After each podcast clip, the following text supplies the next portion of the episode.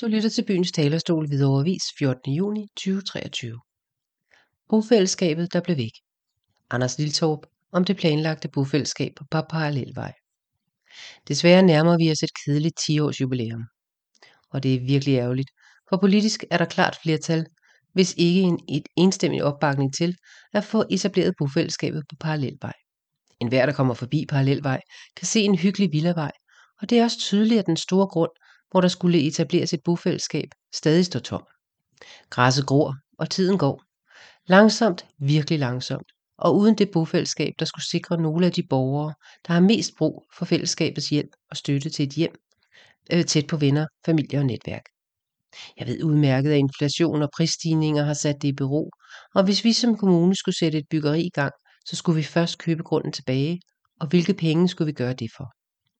Udsigterne til det er næppe de bedste, og inden vi overhovedet ville komme dertil, ville der sikkert gå så mange år, at os, der sidder i kommunalbestyrelsen i dag, ville være stoppet eller på vej på pension. Det er simpelthen ikke godt nok. Helt tilbage i november 2014 stillede den socialdemokratiske gruppe forslag om at oprette et bofællesskab. Det var der ikke flertal for dengang, så da Venstre i Hvidovre foreslog at bruge grunden på Parallelvej til et bofællesskab i sidste valgperiode, var vi naturligvis klar til at bakke op. Der blev gjort en kæmpe indsats fra det tidligere Social- og Arbejdsmarkedsudvalg, fra topdygtige medarbejdere, administration og handicapråd. Også naboerne i lokalområdet blev inddraget, og der blev holdt møder og oprettet en hjemmeside med alt tilgængelig information. Selvom der blev knoklet, trak det stadig ud, og allerede kort tid efter det hele var på plads og klar til at blive besluttet i kommunalbestyrelsen, var økonomien et problem. Så skulle tegningerne tilrettes og ændres i forhold til økonomien igen, men nu kunne der besluttes noget, og det gjorde kommunalbestyrelsen så. Endelig sidste forår. Men galt skulle det alligevel gå, for i marts i år fik vi politikere så information via en oversigt over byggeprojekter i Klima, Miljø- og Teknikudvalget, at bofællesskabet igen var udsat på grund af økonomi. Hvad så nu?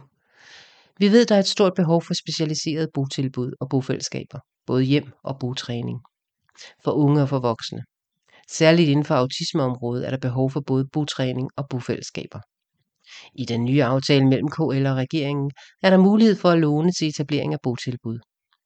Godt nok kan vi ikke bare bruge grunden på parallelvej, men vi kunne måske købe en eller flere villager med mulighed for botræning for unge voksne med autisme, så de kunne få en tryg overgang og redskaberne til at kunne bo i eget hjem på sigt. Uanset hvad bliver vi nødt til at få hanket op og handlet, og her må det også prioriteres, at de beslutninger, der træffes, ikke trækkes ud i så ekstremt lange og tunge forløb, som eksemplet ved bofællesskabet på Parallelvej. Med venlig hilsen Anders Lilletorp, kommunalbestyrelsesmedlem Socialdemokratiet i Hvidovre.